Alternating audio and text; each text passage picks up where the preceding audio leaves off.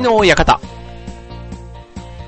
はい、今週も始まりました、匠の館、パーソナリティの川崎匠です。調和表とコムの協力でオンエアしております。はい、どうも、匠です。はい、えー、8月ね、下旬になってまいりました。もうなんか、まだまだね、暑いですよ。9月もね、この調子で、ね、猛暑日は続くって言われてるんでね、もうなんか、もう、ここまで来るとね、なんか暑さも、ね、もうなんか暑いのが前提で、ね、こう、過ごしますよね。もうエアコンの中にもね、やっぱりね、いすぎると、ね、冷房病とかって、なると言いつつもやっぱりつけないと耐えられないからね、まあうまくね、エアコンなんかとも付き合いながら、もう9月も乗り切っていくのかなという感じでありますが、はい。えっと、あの、先日ね、えっと、チョアヘオ .com1 周年記念パーティーということでね、あの、パーソナリティブログの方にもね、いくつかあの、更新されたりしてますけども、はい、あの、パーソナリティ、ね、9番組の全員が一堂に会するという、そんなパーティーをね、先日の休みにちょっと催しをやりまして、はい。いやー、楽しかったですね。なんかこう、みんなとね、こうなんかラジオでやっぱり喋ってるだけじゃない、こう、人柄というか、うん、話ができるっていう、なんか、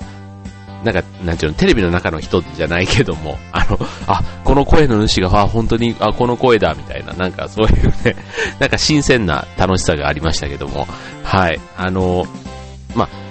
で、このパーソナリティのイベントも、そんなにね、今回1周年記念ということでやりましたけども、ね、今後はあの、リスナーの方もね、前回はボーリング大会がありましたけども、また次回もね、何かそういうイベントを企画したいなんていう話もあの、局長が言っておりましたので、またそんな場でね、あの、皆さんともお会いできたらなと、はい、考えています。はい、ということでね、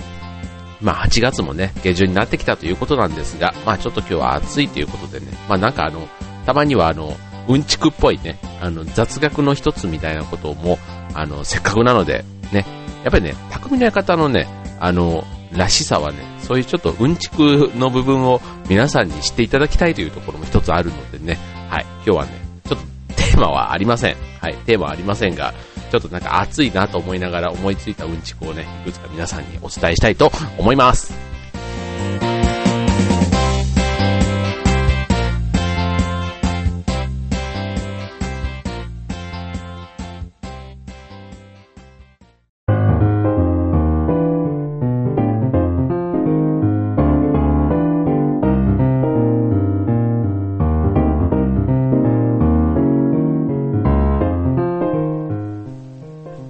はい。ということで、匠の館、今週はテーマはなしです。あ、なしって言っても、あの、なしじゃ、食べ物のなしじゃないよって。いいっちゅうのもね。はい。あの、ということでね、あの、テーマは特にないんですけど、あの、今年ね、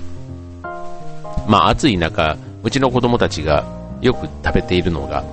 あの、かき氷を食べてるんですね。あの、うちね、結構あの、夜は空調というか、まあ、寝苦しいのが嫌なので、ちょっと気温あの、温度設定を高めにして、結構ずっとね、空調はつけたりし、つけてるんですよ。はい。まあ、別に寒いわけじゃないんですけどね。はい。かといって、温度は28度とかね、9度とか、それぐらいの設定でつけっぱなししてるんですが、まあ、昼間はね、あの、まあ、僕がいないということもあるんですけど、まあ、どんな暮らし方をしているのかといえば、意外とね、エアコンは使わず、こう、扇風機でじっと耐えながら、ただね、あの、冷たいものってことで、こう、き氷なんかをね、まあ、自分たちで作っている、うん、あの、かき氷機っていうんですか？うん。あの、そういうので作ってるということで、この間、まあ、うちにいた時に、うん、作ってくれたんですよ。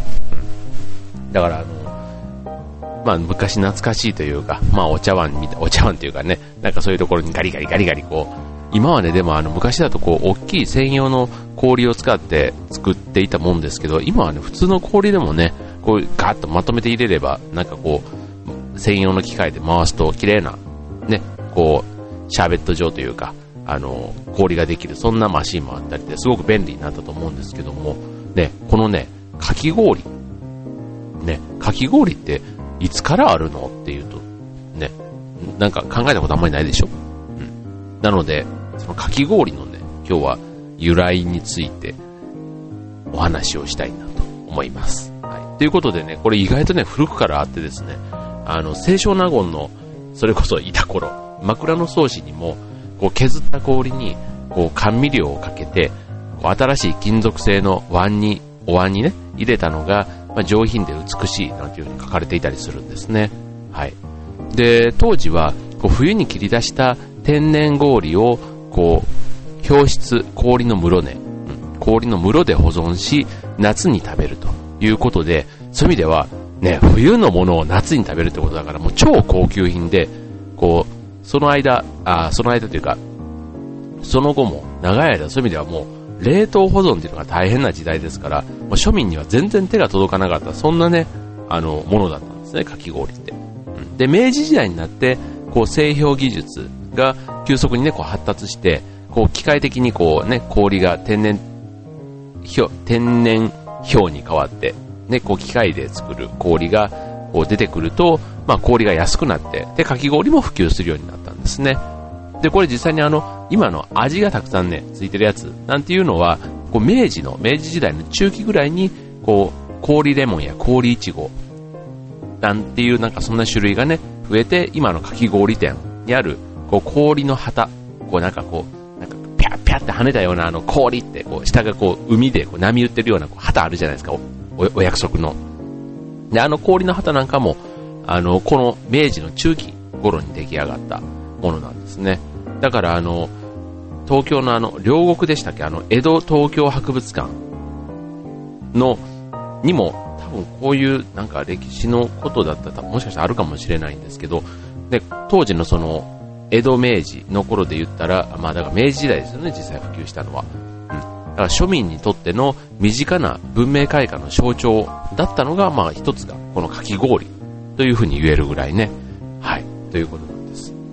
まあ、今となってはね、っていうかもう、昔からこう真夏の風物詩で、もう自分たちがね、ちっちゃい頃からも当たり前のようにあるかき氷ですけども、こう、古くは遡れば、ね、そういう氷を保存する技術がなかった時代には超高級品。うん。ね。でも、実はじゃあ今みたいな、その、種類がいくつかあって、庶民の手に届くのも実は明治時代からって考えたらね、やっぱりその頃からもね、なんか技術の発達ですごいですよね。なんか。なんか今、ね、携帯電話も当たり前のように普及してますけど、これから、ね、20年もしたら、えこんなことがみたいなものがすごくもう、身近に、うん、なんか手に入ったりとか、できるようになってたりするんだろうなって。うん、なんか、20年、50年、それこそ明治時代だったら、ね、もうあの、ね、100年ぐらい、た、これから経ったらね、どんなことができるようになってるんでしょうね。なんか、うん、意外とうん本当に宇宙宇宙旅行なんかがすぐに行ける、そんな時代になってるかもしれませんよね。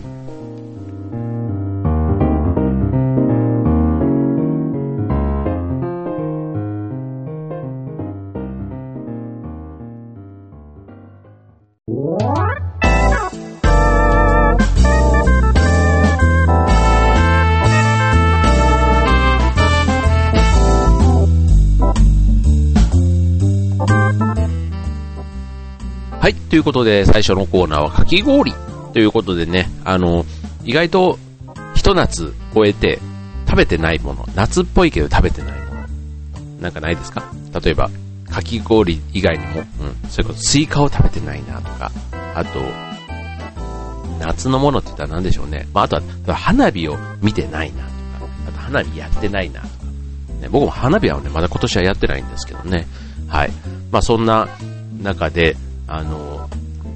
いつでしょう、1ヶ月ぐらい前の放送で、このね、8月28日から公開される映画の話を一回したことがあるんですけど、覚えてらっしゃる方いらっしゃいますかね？東京島というね、木村多江さん主演の、あの、無人島に、こう、男女が、まあ、男女というも女性は一人なんですけど、うん、なんか、船の沈没かなんかで流れ着いて、で、そこで生き抜いていくというね、なんか、普段はそういう強くない女性が、そういう島に流れ着いたことで、なんか強くこう、か人が変わっていってみたいな、そういう、ね、木村多江さんね、あの、不幸な役が似合う女優ナンバーワンとかって言われてる、そういう方なんですけど、うん、その方が、そういうちょっとワイルドな役というか、うん、こう、に、ど、肉肉しいというか、うん、そんな役にチャレンジしてるなんていうことで、うん、なんかこうね、役を、の殻を破るみたいなところではね、なんかちょっと自分もその、役を演じる立場としてはちょっとぜひ見てみたいななんて思って前にね、紹介させてもらった映画なんですけども、はい。ね、映画の話をしたいなことは思いきや飛びます。飛びまして、あの、ね、僕今週から、あの、五島列島、あの、長崎県のね、五島列島にマラソンに行くんです。あの、夕焼けマラソンというね、夕日をバックに走れるという、そんなね、素敵なマラソンが、ね、あんまり8月ってマラソンがないんですけど、あの、ハーフマラソンがこの時期珍しくあるということでね、はい。ちょっとはるばる福岡経由で長崎の、しかも九州からちょっと飛び出て島まで行っちゃうみたいな、そういうとこなんですけど、まあ何分ね、あの初めて行く島なんで、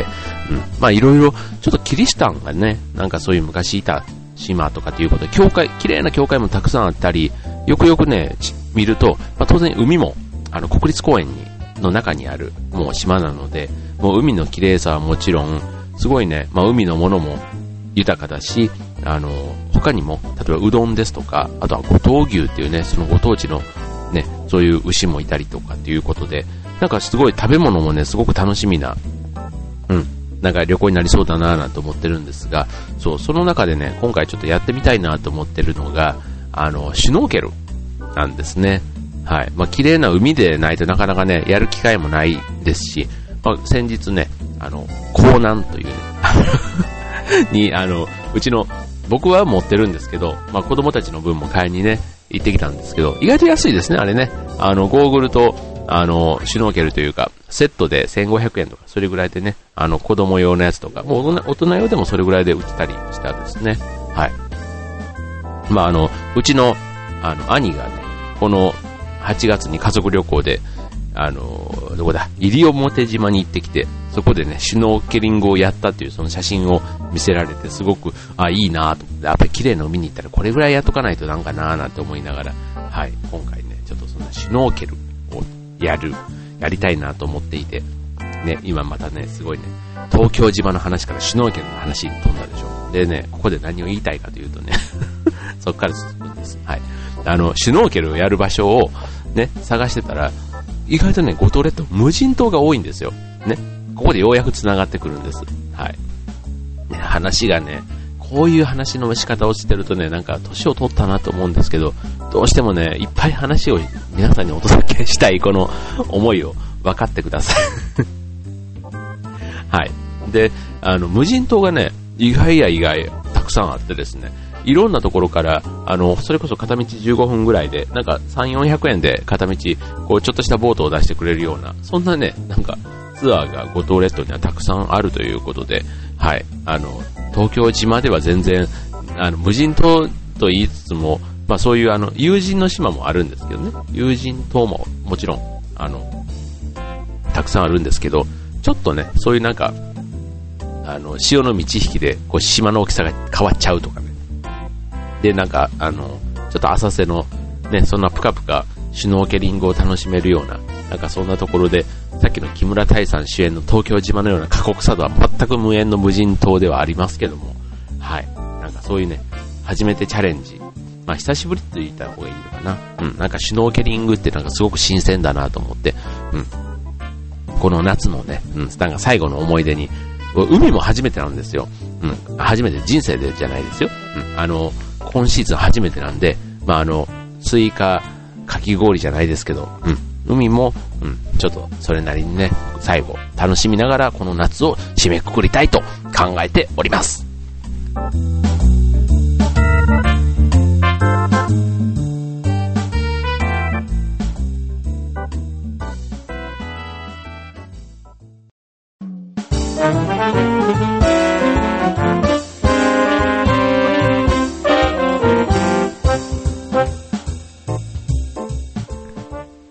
はい。ということで、匠の館は終わりの時間が近づいてまいりました。はい。もうね、夏も終わりと言いますけども、ね、子供たちの夏休みもね、いつも、なんか1ヶ月ちょっと、子供の時はすっごい長い1ヶ月ちょっとだなと思いましたけど、うん。大人になるとね、夏休みのこの期間ってあっという間にね、過ぎ去りますよね。なんか電車の中が、こう、通勤時間にもかかわらず、こう、学生がいない分だけ気持ちね、こう、ついてたりもしますので、うん。なんかそういう意味での夏のあ良さってなんかそういう ところはあるなぁなんて、こう、思ったりはするんですけど、はい。まあ、ね、こう、夏のね、イベントが終われば次秋じゃないですか。で、あの、秋祭り、まあ夏祭りは夏祭りであって、次秋祭り。ね、秋祭りも結構ね、あの僕の近くでもたくさんこれからあって、ね、9月、10月、うん、なんか、ちょこちょこね、その、興味のあるというか、うん、遊びに行こうよって誘われていたりするお祭りもあったりするんですけど、あの、秋冬というとね、やっぱりね、マラソン駅伝がピークのシーズンになってくるんですね。はい。で、今からね、結構もう今の時期からでもどんどんどんどんもう冬のエントリーとか大会のエントリーも始まってたりするんですけどね、もう今はね、もう空前のマラソン大ブームですね、もうね。ほんとね、ちょっとした大会とかだと、もう2、2、3日。うん。去年1週間ぐらい締め切ったやつも今年は2、3日とかね。ま下手したらもうその日、もう8時間とかなんかもうあの、どこどこスタジアムのライブみたいな、もうそんな勢いですよね。もうそんな勢いでね、もう数千人の枠が埋まっていくなんていうわけですから、もう、なんか、ここまで加熱すると、なんか、ちょっと、すごいですよね。な、なんなんだろう。まあ、この不景気が余計にそういう風になんか、こう、ストイックなものというか 自分との勝負であるマラソンにこう、人を誘うのかわかんないですけど、うん。まあ僕もね、ちょっとそんなにがっつりね、よく大会に出る出るとは言ってるんですけど、どっちかというとやっぱりお祭りというかイベント気分でまだまだ走ってるところがあるので、うん、まあそういう方が多いんであればね、まあなんかひとしきりブームが過ぎればなんか落ち着いていくような気もしますけど、うん、ただやっぱりね、走り始めると、こう体がね、そのリズムを覚えて、それから遠ざかるとね、ちょっと恋しがるんですよね。はい。なので、うん、なんか、この、まあ、ブーム、まあ、健康な、ね、別に運動ですから、別に不健康な話ではないので、まあ、無理しない程度にね、まあ、皆さん、健康づくりの一つで、うん、マラソンを取り入れていくのは良いことだとは思いますけども、はい、まあ、普通にね、大会を今まで出てた方々は、このエントリーのすさまじさになんか戸惑ってる話をよく聞きますので、はい。まあこれからね、僕も今、あの、もう10月、11月、うん、着々とエントリーを進めていますけども、はい、あの、また、楽しい大会の情報なんかもね、こちらの番組通じてお知らせしたいと思います。はい、ということで、えー、今週は特にテーマはございませんでしたが、はい、あと、ちょわへよ .com の、えー、1周年プレゼント企画ということでね、えー、パーソナリティ全員のサインが入った上りを、えー、1、えー、1月でね、今月末まで、8月末まで、えっと、番組ホームページのプレゼントコーナーで、えっと、応募、募集しておりますので、ぜひ応募してください。はい、お待ちしております。えー、匠の館のキーワードは先週オンエアしております。それでは今週の匠の館はここまで。バイバイ。